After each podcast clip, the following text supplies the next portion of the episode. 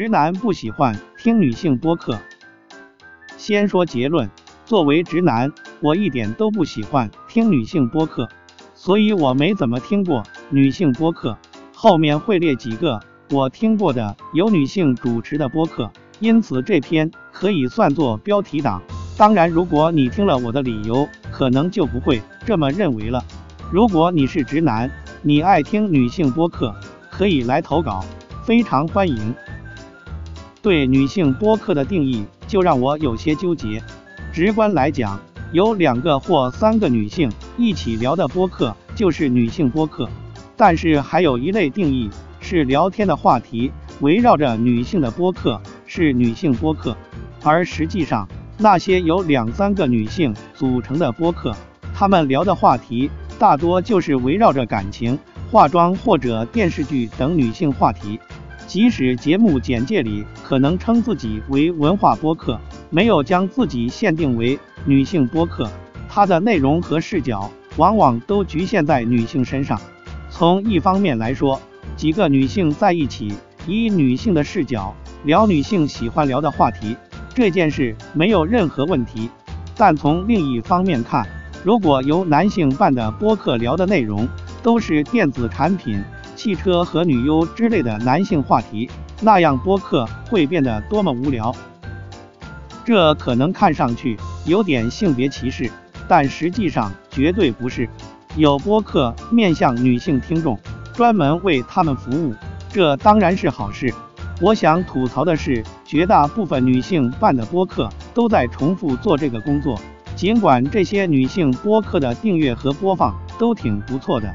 说明他们受到了听众喜欢，但是我觉得这抹杀了多样性和让我收听下去的动力，也可以说是对直男的友善度。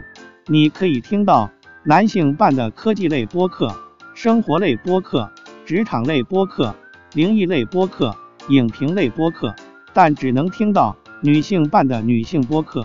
比较有名的像剩余价值。由三个女媒体人创办的泛文化类播客，光看节目列表的标题，就有很大一部分节目是和女性有关。我理解他们，尊重他们，但是没有兴趣去听他们。这并不是说关于女性的话题我都不感兴趣，而是他们聊的太女性了。有些女性播客，即使选题选了和女性关系不大的题目，聊开来后，话题大概率。也会走向女性和男性，似乎世界上除了这些就没有其他可聊的角度，这是我十分不能理解的。再说一下我的另一个观察：如果一个播客是由两个或三个女性创办，那么这个播客极大可能是女性播客；如果是一个女性和一个或两个男性共同创办，那么就不太可能会成为女性播客。如果是一个男性创办，邀请了两个女性做嘉宾一起录节目，节目也不太会偏向女性内容和视角。所以，我认为是不是女性播客和女性成员多少有一定关系，但不是绝对的，和创始人以及主持人想把节目做成什么样的关系更大。最后再声明一下。我没有在性别歧视或者要求女性播客迎合男性需求，我只是在表达我个人不听这类播客的原因。我听过的女性播客，以下是我听过的一些由女性主导的播客或播客里的栏目，有些是上面提到的，大部分内容围绕女性的女性播客，有些不是，大家可以来辨别一下。凹凸电波。原名为食色性，是由两个女生和一个男生三个年轻人共同主持的播客节目，是传媒或播音专业学生在大学期间创办，一直做到毕业以后。节目聊的主要内容包括 LGBT 群体、两性生活和日常情感等。在创办人员的结构上，这个播客符合上面提到的，由两个女性创办和主导。但在节目内容上，我更愿意将它归到针对年轻人的播客或针对 LGBT 群体的播客，而不是上面说到的女性播客。虽然他们的聊天内容很多也是和女性相关，但是他们的视角更多是年轻人和 LGBT 视角。从性别来看，他们三个人提供了两种视角；从性取向来看，他们三个人提供了三种视角。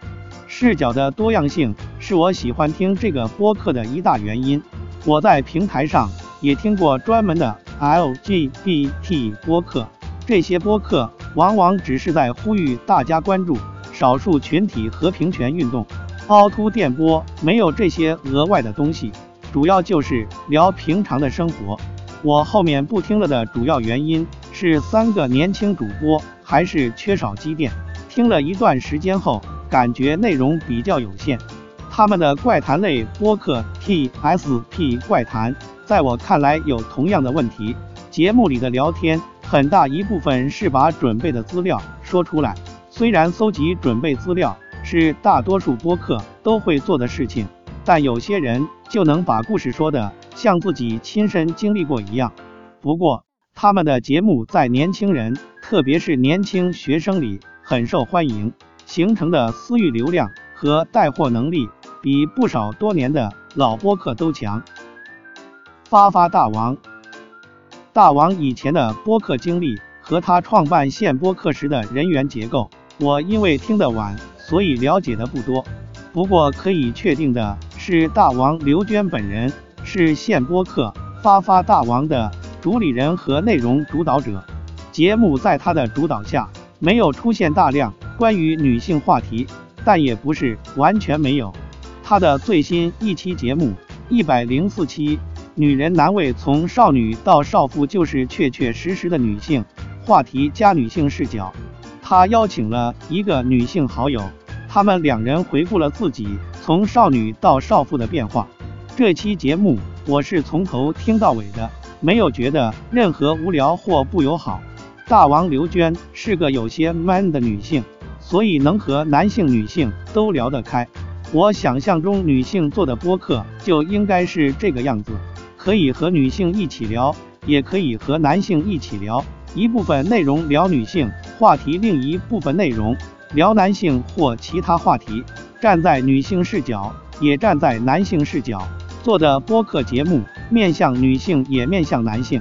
但是现在看来，这一类播客实在太少了。我知道的另一个比较类似的是影评类播客，电影不无聊。喷嚏，有两个来自北方的女导演创办的播客，已经更新到第三季，在平台上订阅量和评价都很高，做到了喜马拉雅时尚生活热播榜第一名。我慕名去订阅了节目，听第一集的感觉确实不太一样，北方人的豪爽消除了很多。我对女性播客的成见，想再听两期，发现节目列表里标题绝大多是跟女性情感相关的，视角似乎也和其他女性播客差不多，没找到第二期让我有足够兴趣听下去的节目，所以我也没有更多能评论的地方。娱乐电台，娱乐电台下的 Lazy 哈哈是一个女性主导的栏目。一般是几个女性一起聊天，偶尔可能会有一个男性。北京大妞的性格也是十分爽朗，我无法适应的主要是女性视角。比起只聊女性话题，我更不喜欢只有女性视角。这就像有些男司机看不惯部分女司机开车很难的驾驶风格。站在女司机的角度，开得慢，只要安全到达目的地，这车开的便没问题。但男司机就是接受不了这个角度。如果有个别女司机车开得凶狠，那就很符合男司机喜欢的风格。如果能在 Lady 哈哈中加入更多一些男性视角，我觉得会是比较不错的，符合我想象的女性播客。但是娱乐电台的常规节目相当于正是这种人员配置，只是节目是由男性主导，所以这种设想。是不太可能实现。